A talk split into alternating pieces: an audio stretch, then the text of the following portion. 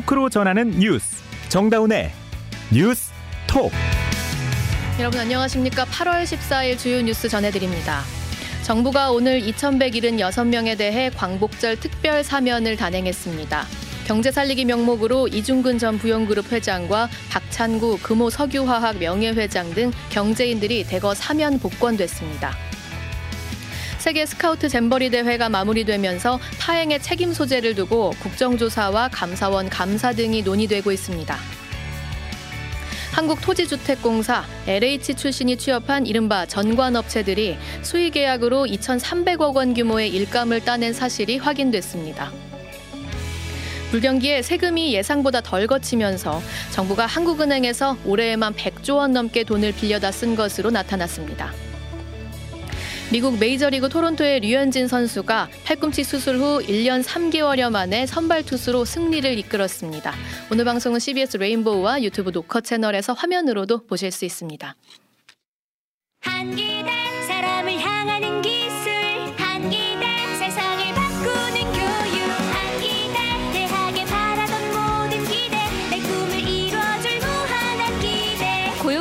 설립한 실사고 시형 인재 양성대학 한국기술교육대학교. 서울의 중심 대학 서경대학교. 서경? 공부도 취업도 창업도 서경대학교. 서경. 내 인생을 바꾸는 힘 서경대학교. 서경. 실용이 최고의 가치 서경대학교. 서울 정릉에 있는 서경대학교는 76년 된 4년제 종합대학입니다. 비켜요 비켜! 왜 이렇게 화가 났냐고요? 인생 제대로 꼬였구나 싶을 때 누가 시비를 거는 거예요. 끝까지 추격했지만 결국 도망갔어요. 하지만 두고 보세요. 어떻게든 복수해 줄 거니까. 요즘 넷플 모범 스티븐 연의 하이퍼 리얼리즘 블랙 코미디 Beef 성난 사람들 넷플릭스. 정부가 오늘 경제인 12명과 정치인 7명 등 2,176명에 대해 광복절 특별 사면을 단행했습니다. 경제 살리기 명목으로 기업인이 대거 사면 복권됐는데요. 이 문재인 정부와 충돌한 김태우 전 서울 강서구청장과 더불어민주당 이재명 대표와 갈등을 빚은 조광한 전 남양주시장 등도 포함이 됐습니다. 송영훈 기자가 보도합니다. 정부는 오늘 강력범죄를 제외한 일반 형사범 2,127명 등 총 2,176명에 대한 특별 사면을 단행했습니다. 또 운전면허 벌금 등 81만 명의 행정제재를 특별 감면하고 모범수 821명을 가석방했습니다. 한동훈 법무부 장관은 경제 살리기에 중점을 뒀다고 밝혔습니다. 다음으로 경제 활성화를 통한 경제 위기 극복을 위해서 경제인 12명을 사면 대상에 포함했습니다. 주요 대상자는 이중근 전 부영그룹 회장, 박찬구 금호 석유화학 명예회장 등입니다.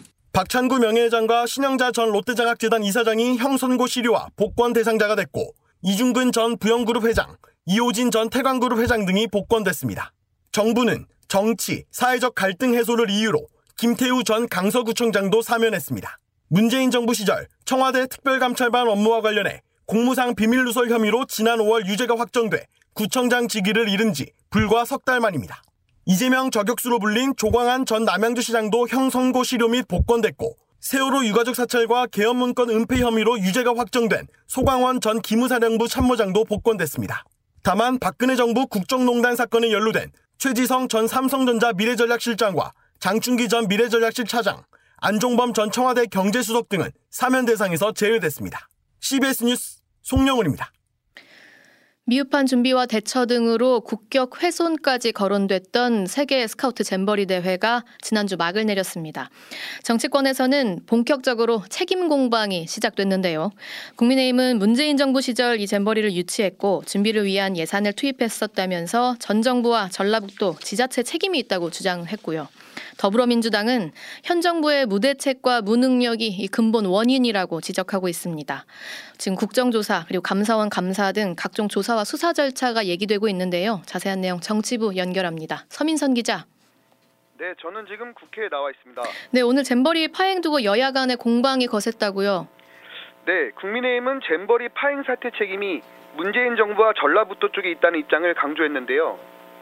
국민의힘 김기현 대표는 오늘 오전 강원도 원주에서 열린 현장 최고위원회의에서 잼버리 파행을 두고 앞으로 막대한 예산이 제대로 사용된 것인지 꼼꼼하게 살펴보겠다고 밝혔습니다. 예. 예, 민주당을 향해선 아직 조사도 제대로 이루어지지 않았는데 실패로 끝난 잼버리라며 책임 전가에만 매달리고 있다고 비판했습니다. 김 대표는 민주당의 이 같은 반응이 구체적인 조사에 들어가면 들킬 수밖에 없는 구린 구석이 많은 것은 아닌가 짐작된다고 나를 세웠는데요. 김 대표의 현장 발언 직접 들어보시죠. 책임 전가에만 매달리고 있습니다.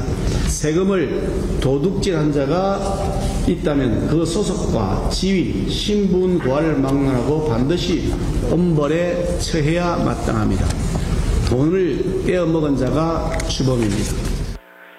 네, 국민의힘, 국민의힘 이양수 원내 수석 부대표와 잼버리 관련 상임위원회 간사들이 모여 잼버리 관련 대책회의를 진행하기도 했습니다. 네, 이전 정부 때 예산 남용이 있었을 거란 취지로 들리는데 민주당 반응은 어떻습니까? 네, 민주당 이재명 대표는 오전 국회에서 열린 최고위원회의에서 잼버리 사태에 대해선 공식 언급은 하지 않았습니다. 다만 윤석열 정부의 경제 성적표를 언급하면서 무능, 무대책, 무책임으로 인해 처참한 상태라고 비판했는데요. 네. 대신 박광원 원내대표가 잼버리 파행을 두고 국격이 추락했고 대회를 유치한 전북 도민들의 상실감이 매우 크다며 그럼에도 책임 있는 자리에 있는 사람들이 남 탓하기에만 바쁘다고 지적했습니다. 박 원내대표는 현 정부의 전 정부 탓하는 행태에 대해 비유적인 표현으로 꼬집었습니다. 명성이 자자한 맛집을 인수한 주인이 음식 맛이 없어졌다고 항의하는 또 실망하는 고객들에게 맛집의 전 주인을 탓한다고 해서 지금 주인의 책임이 없어지지 않습니다. 국민들은 압니다. 왜 음식 맛이 없어졌는지. 네, 민주당은 잼버리 파행에 대해선 국정조사를 추진해야 한다는 입장인데요.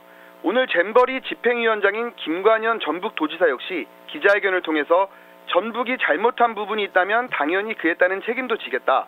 진실을 밝히기 위해 당장 자체 감사부터 시작해 철저히 밝히겠다며 중앙정부와 정치권을 향해선 무책임한 정쟁을 멈추고 감사원 감사와 국정조사 등을 실시하라고 촉구하기도 했습니다. 네, 정부 입장은 나왔습니까?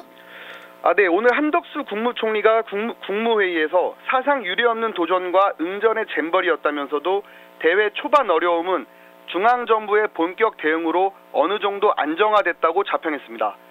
다만 이번 행사가 남겨준 우리들의 과제에 대해 한치의 소홀함도 없이 철저히 분석하고 성찰하는 시간을 갖겠다고 밝혔습니다. 네, 어제 운- 문재인 대통령의 경우는 이제 SNS에서 사과한다는 입장을 밝혔거든요. 근데 우리 정부 입장은 지금 들어보니 약간 자찬하는 듯한 느낌인데 잼버리 행사 끝나고 나서 유감 표명은 더 없었습니까? 네, 별도의 유감 표명은 없었는데요. 대신 감사원 감사를 통해 책임 소재를 가릴 것으로 보입니다. 예. 예, 감사원에서는 준비를 마치는 대로 가급적 신속히 감사에 착수하겠다고 방침을 정한 것으로 정해졌습니다. 감사원이 내부적으로 정한 감사의 기조는 잼버리와 관련된 모든 기관들을 빠짐없이 철저히 감사한다는 겁니다. 네. 이에 따라 여성가족부와 전북 도청뿐만 아니라 잼버리 조직위원회를 구성하고 있는 행정안전부와 문화체육관광부 등 모든 기관과 기구들이 감사 대상이 될 것으로 보입니다. 또 감사 대상 기간은 대회 유치가 결정된 2017년부터 대회가 끝난 날까지 전 과정이 될 것으로 예상됩니다. 애초 야영에 부적합한 새만금을 대회 부지로 선정한 배경이 무엇인지부터 조직위원회를 공동위원장 체제로 한 이유와 대회 준비와 진행 과정에서 드러난 각 부처의 문제점과 책임 소재 등이 전부 감사 대상에 포함될 것으로 보입니다. 네. 특히 일각에서 제기되고 있는 잼버리 대회를 전북도의 사회 간접 자본, 즉 SOC를 위한 예산 확보에 이용했다는 의혹과 용역 및 공사 발주 특혜 의혹, 관련 공무원 해외 연수 의혹 등도 살펴볼 예정입니다. 이 감사 대상이랑 쟁점이 워낙 광범위해서 이 준비 단계에서부터 굉장히 많은 시간이 필요할 것으로 보이네요. 네. 여기까지 듣겠습니다. 서민선 기자였습니다. 이 새만금 세계 잼버리 대회 파행을 놓고 전라북도 책임론이 커지는 것과 관련해서 김관영 전라북도 지사가 공식 사과했습니다. 그러면서도 도민 명예를 실추하는 행위를 더 이상 묵과하지 않겠다 이렇게 발언했는데요. 여권 일각에서 이 잼버리 실패 책임을 전라북도로 돌리자 선을 그은 것으로 보입니다. 전북 CBS 최명국 기자입니다. 준비 부족에 운영 미숙으로 질타받았던 새만금 잼버리가 막을 내리면서 대회 개최지였던 전라북도의 책임을 거론하는 목소리가 정치권에서 커지고 있습니다. 김관영 전라북도 지사는 오늘 기자회견을 열고 잘못한 부분이 있다면 그에 따른 책임을 지겠다고 말했습니다. 하지만 일각에서 제기된 전라북도가 잼버리를 빌미로 수조 원의 국가 예산을 당겼었다는 지적에 대해선 강한 어조로 반박했습니다. 김관영 지사는 새만금 남북도로의 경우 잼버리 개최가 확정되기 6년 전에 계획된 사업이며 새만금 국제공항도 잼버리와 별도로 문재인 정부에서 예비타당성 조사 면제 사업으로 선정한 것이라고 말했습니다. 김관영 전라북도 지사입니다. 수십 년간 국가 사업으로 추진 중인 새만금 사업 자체를 폄훼하거나 새만금의 꿈을 수포로 돌리려는 시도는 결코 용납할 수 없습니다. 또한 이번 대회에서 가장 큰 문제로 지적된 화장실과 해충 관리도 조직이 소관이라며 권한과 책임도 없는 전라북도 탓으로 돌리는 것은 과도한 처사라고 항변했습니다. 하지만 김관영 지사의 이런 반응을 두고 지나친 책임 회피성 발언 아니냐는 지적도 나옵니다. 한편에선 잼버리 파행을 놓고 가열되는 책임 공방보다 재발 방지를 위한 건설적인 평가가 우선돼야 한다는 지적이 나옵니다. CBS 뉴스 최명국입니다.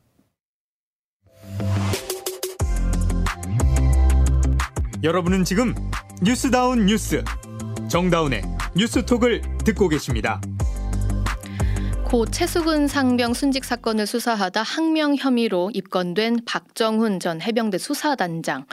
군인권센터는 박 대령이 인권 침해를 겪고 있다며 국가인권위원회에 진정을 제기했습니다. 민소은 기자가 보도합니다.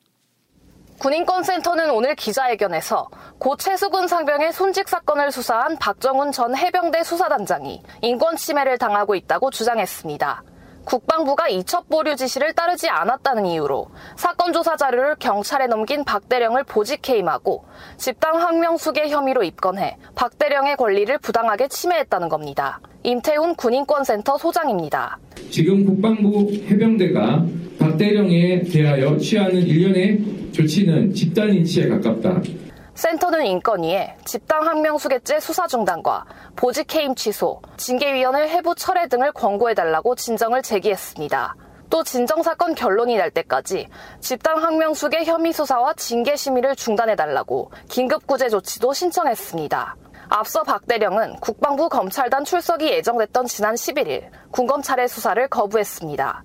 또 오늘 박 대령 측은 공정한 수사를 받게 해달라며 군검찰 수사심의위원회 소집을 신청했습니다. 한편 박 대령이 작성한 보고서가 대통령실에 제출된 이후 이첩 보류 지시가 내려졌다는 주장이 제기되면서 윗선 개입 의혹도 불거지고 있습니다. CBS 뉴스 민소은입니다. 한국토지주택공사 LH 출신들이 취업한 전관 업체들이 지난 3년간 이 LH와 수의 계약으로 2,300억 원 규모의 일감을 따낸 것으로 드러났습니다. 여기에는 지하 주차장이 붕괴된 인천 검단 안단태 아파트도 포함됐습니다. 손경식 기자의 보도입니다. 이번 철근 누락 아파트 단지 설계 감리에 참여한 전관업체들은 모두 18곳으로 확인됐습니다. 전직 LH 처장과 부장급 출신들이 포진한 업체들입니다. 이들은 2020년 6월부터 올해 6월까지 LH로부터 경쟁 방식이 아닌 수의 계약으로 77건 2,335억 원 규모의 용역 계약을 체결했습니다. 이 중 가장 많은 11건 344억 원을 수주한 한 건축사 사무소는 LH 출신이 창립했고 현 대표이사도 LH 출신이며 철근 누락이 확인된 4개 단지의 설계와 감리를 맡은 업체이기도 합니다. 다른 건축사 사무소는 고양 창릉, 파주 운정 등 신도시 아파트 단지 설계 용역 6건을 275억 원에 수주했는데 역시 LH 처장, 부장급을 영입한 사무소입니다. 지하 주차장이 붕괴된 인천 검단 안단태 아파트 설계 역시 수의 계약에 결과했습니다. LH는 물론 서울주택도시공사 등의 출신 전관도 채용한 이 업체는 검단 아파트 설계를 포함해 6건 269억 원 규모의 설계 용역을 따냈습니다. 이같이 전관의 영향력이 속속 확인되자 LH는 설계, 시공, 감리 선정 권한을 외부에 위탁하거나 넘기는 방안을 검토한다고 밝혀 이권 카르텔을 끊는 계기가 될지 관심이 되고 있습니다. CBS 뉴스 송경식입니다. 불경, 불경 기에 세금이 예상보다 덜 거치면서 올해만 정부가 한국은행에서 100조 원 넘게 돈을 빌려다 쓴 것으로 나타났습니다.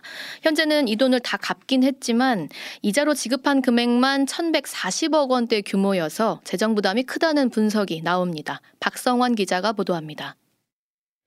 올해 상반기 정부의 총 수입에서 총 지출을 뺀 통합 재정 수지는 55조 4천억 원 적자였습니다.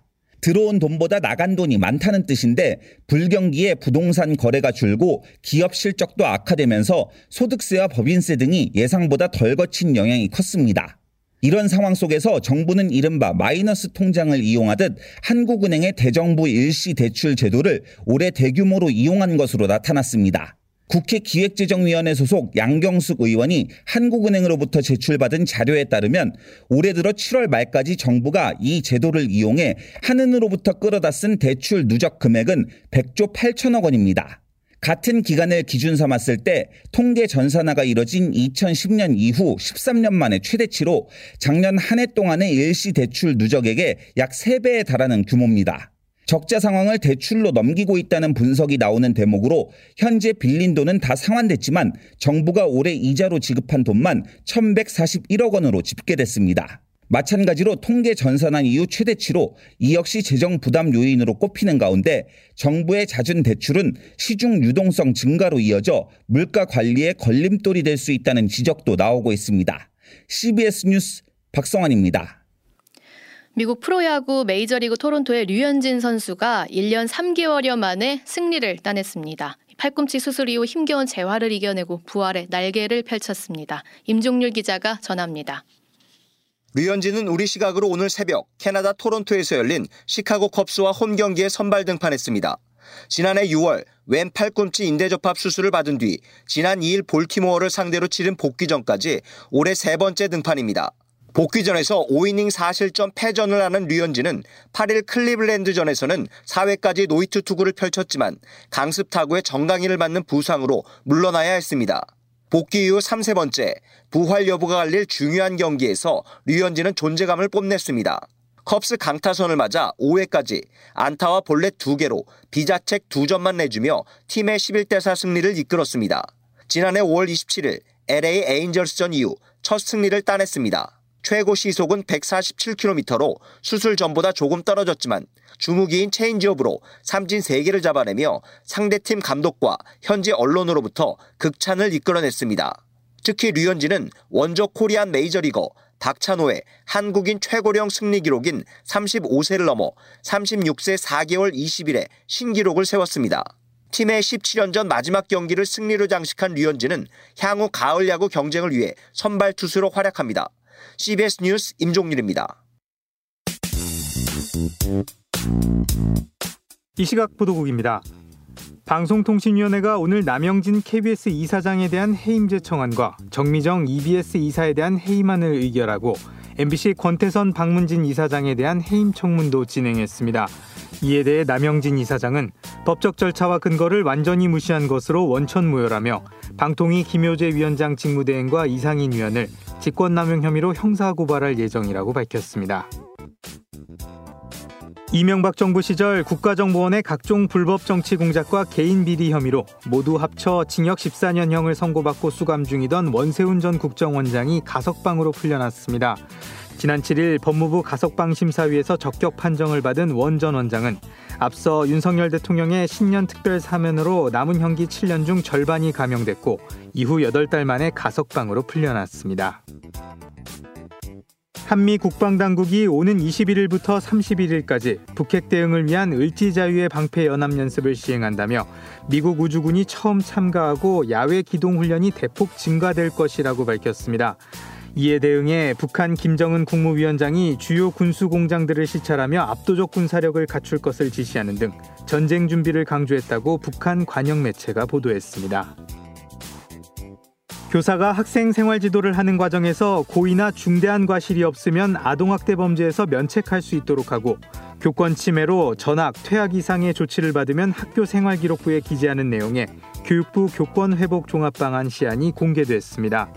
또 서울시 교육청도 교원의 교육활동 방해 금지 등 학생의 책무성을 강화한 내용을 담은 서울 학생 인권조례 개정안을 이달 중 마련할 계획이라고 밝혔습니다.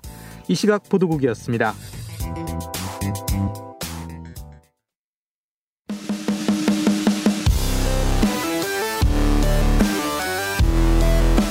온라인 hot issue를 짚어봅니다. attention 뉴스. 오늘 하루 온라인에서 가장 주목받은 뉴스만 콕콕 짚어봅니다. attention 뉴스 김동빈 기자 어서 오세요. 네, 안녕하세요. 네, 오늘 첫 소식 뭔가요? 네, 첫 번째 소식은 탈출 70분 만에 사살된 사자입니다. 어, 네, 너무 안타까웠어요. 네, 이 소식 오늘 오전에 뜨겁게 달궜는데 경북 고령군 한 사설 목장에서 키우던 암사자가 우리를 탈출했다가 한 시간 만에 사살됐습니다. 예. 암사자의 이름 사순이라고 해요. 음. 근데 이 사순이가 목장 주인의 신고를 받고 출동한 경찰과 소방 당국이 합동 으로 수색한 끝에 1시간여 만인 오늘 오전 8시 34분쯤 목장에서 한 4, 5m 떨어진 지점에서 발견돼서 사살이 됐습니다. 네. 그런데 이런 위험한 동물이 이렇게 허술하게 사설 목장에서 관리될 수 있는지에 대한 논란이 커지고 있습니다. 그러니까요. 허술한 관리로 주민들의 안전도 위협을 받았지만 또 이게 국제 멸종 위기종 2급 이 사자의 생명도 희생됐다는 점에서 네네. 그냥 넘겨서는 안 된다 이런 지적이 나오고 있습니다. 예.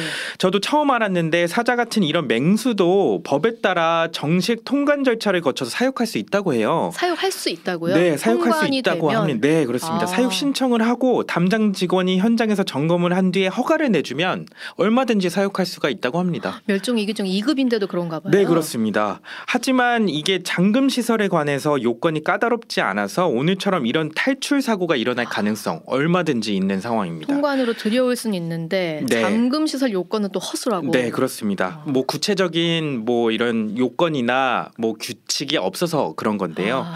당국이 현장 점검 주기도 따로 정해져 있지 않다고 합니다. 어. 필요시 점검하는 것으로 돼 있어서 좀 허술한 면이 있는데 점검까지 빡빡하게 안 하는군요. 네, 그렇습니다. 이번 개인 목장 같은 경우에는 1년에 한 번 걸로 대구 환경청이 현장 방문을 했다고 합니다. 안전 문제도 있지만 이런 멸종 위기종 좁은 우리에서 관리하는 것에 대한 동물 복지 차원에서의 복, 그 비판 목소리도 높습니다. 네네. 온라인상에서 올라온 사순이의 생전 영상을 보면 좁은 우리 안에서 발버둥 치는 모습도 확인을 할 수가 있는데요. 저렇게 예. 그 먹이 우- 우- 그 먹이 투입구 쪽을 아, 좀 긁는 모습입니다. 우리가 너무 낡았어요. 다 네, 녹슬어 있고. 낡고 좁고 네. 그래서 이런 무분별한 사육을 막거나 보완해야 한다는 목소리가 나오고 있는데요. 네. 하지만 관련 법 개정은 계속해서 늦어지고 있고 최근에야 맹수 보호 시설 요건을 강화한 법률 정도 마련돼서 올해 음. 말 시행을 앞두고 있다고 합니다. 보도된 사순이 사진을 보니까 또 깡 말라 있어서 네. 너무 마음 아프신 분들 많았을 것 같습니다. 다음 소식은요. 예, 다음 소식은 잼버리 짐 차로 쓰인 119 구급차입니다. 짐 짐차요. 짐을 싣는 차. 네, 잼버리 대원들이 퇴소한 지난 12일 119 구급차가 대원들의 짐을 옮기는 데 이용됐다는 사실이 아이고. 뒤늦게 알려져서 이게 또 논란인데요. 예. 지난 12일 한 온라인 커뮤니티에는 대전시 가양동의 한 대학교 기숙사에서 지내던 베트남 잼버리 대원들이 퇴소하는 과정에서 119 구급차가 짐을 실어주는 사진이 올라와서 또 논란입니다. 예. 이게 논란이 커지자 대전 소방본부는 당시 응급 상황에 대비해 숙소에 구급차가 미리 배치돼 있었다. 차가 오가는 내르막길이 위험해서 기숙사에서 버스까지 300m 정도 음. 구급차로 짐을 옮겨줬다 이렇게 해명을 했습니다. 하지만 논란 끊이지 않고 있습니다. 응급 환자를 이송해야 할 119 구급차가 화물 이송에 쓰인 것에 대한 문제의 심각성을 지적하는 목소리가 나오고 있어서인데요. 전국 공무원 노동조합 소방 소, 소방본부는 대전에 배정된 1,400여 명 잼버리 대원들을 위해 119 구급차를 여섯 대나 동원, 동원하는 것은 국민의 생명을 담보로 하는 위험한 행위다 이렇게 비판을 했고요. 급기야 한 시민은 잼버리 학생을 철수시키기 위한 용도로 구급차가 동원된 것은 응급의료법 위반이다 아. 이러면서 그 고발까지 하기도 했습니다. 아, 그러니까 그 뭐 주말 사이에 공무원 총동원령이 내려졌다, 네. 뭐 이런 비판이 나오기도 했잖아요. 네. 뭐 굉장히 무리한 지시였는지 뭐 차차 이제 조사와 감사를 통해서 밝혀질 것 같습니다. 네. 마지막 소식 볼까요? 예, 마지막 소식은 급식에서 베스킨라빈스 빼주세요 입니다. 급식에 베스킨라빈스 아이스크림이 나온다고요? 네. 그런데 요거를 빼달라고 한. 건의문이 화제가 되고 있습니다. 예. 이 건의는 한겨레 보도를 통해 알려졌는데요. 이게 왜 이게 이렇게 화제가 됐냐면 예. 이제 SPC 계열사 아. 공장에서 있었던 20대 소- 노동자 사망 사건 때문이었습니다. 네네. 불매 이- 운동도 있었죠. 그렇죠. 그 불매 운동을 거론하면서 이, 여, 이 여학생이 요 베스킨라빈스를 빼달라 이렇게 아. 한 건데요. 이제 불매 이 여학생은 건의문에서 불매를 강요하는 건 아니지만 공적으로 무언가 하는 자리에서 SPC 같은 블랙 기업은 이용하지 않은 것이 옳다고 생각한다. 의견을 고려해 주시면 감사하겠다 이런 내용의 건의문을 썼습니다. 이 건의가 화제가 된 거는 이 내용뿐만이 아니고 건의를 대하는 학교의 이- 이 어떤 태도 때문이에요. 예. 학교 학생회는 전교생 설문조사를 해서 78% 정도의 학생이 요 베스킨라빈스가 아닌 다른 업체 구슬 아이스크림으로 변경을 원해서 아. 제품 변경을 했고요. 예. 학교 급식소 담당자도 처음에는 뭐 기업에 긍정적인 변화가 있다면 불매 운동은 그만해도 되지 않냐 이렇게 처음엔 이렇게 생각을 했다고 해요. 예. 그래서 달라진 점이 있는지 없는지 기업에 문의를 했더니 파르바게트 측은 홈페이지에 올라온 팝 빠바의 약속 요런 것만 참고해 달라고 했다고 합니다. 네. 그 이후에 최근에 사고가 나지 않았습니까? 그랬죠. 네. 음. 그래서 1년 만에 안 돼 유사한 사고가 발생한 것에 때문에 이런 화제가 또 된 것 같습니다. 음. 절차를 진행하는 과정이 굉장히 훈훈하네요. 네. 여기까지 김동빈 기자였습니다. 네, 감사합니다. 이어서 날씨 전해드립니다. 이수경 기상 리포터. 네, 오늘 전국적으로 무더위가 기승을 부렸습니다. 동해안을 제외한 대부분 지역에 현재 폭염특보가 이어지는 가운데 낮 기온이 30도를 크게 웃돌았는데요. 습도 또한 높아서 체감 온도는 33도 안팎을 나타냈습니다. 광복절인 내일도 고기압의 영향권에서 오늘만큼 덥겠습니다. 당분간 30도를 웃도는 무더운 날씨가 이어지겠는데요. 내일은 서울의 아침 최저 기온 25도로 시작해 한낮에는 33도까지 오르겠고 이에 앞서서 오늘 밤에는 서울과 경기를 중심으로 열대야 현상이 나타나겠습니다. 오늘 밤 내륙 지방과 제주도에 소나기가 오는 곳이 있겠는데요. 예상되는 소나기의 양은 5에서 40mm 정도입니다. 동풍이 부는 강원 영동은 내일까지 5에서 20mm 정도의 비가 내리겠고 동해안은 너울성 파도가 높게 나타나는 곳이 있어서 해안가 안전사고에 주의를 하시기 바랍니다. 날씨였습니다. 오늘 사면 복권된 이렇게 주로 대기업 회장님들이 이 유죄받은 혐의는 이렇습니다. 횡령, 배임, 법인세 포탈 리베이트 제공 모두 이제 경영 비리와 관련해서 규모가 수백억 원대고요. 어, 직원에 대한 갑질 행위 있었고 구속되고 나서 황제 보석된 경우도 있었습니다. 어, 이런 중범죄자들을 사면 복권하는 게 어떻게 경제 살리기로 이어지는지 저는 잘 이해가 되지 않는데요. 여러분들은 어떠신지 궁금하네요. 오늘 정다운의 뉴스톡 여기까지입니다. 고맙습니다.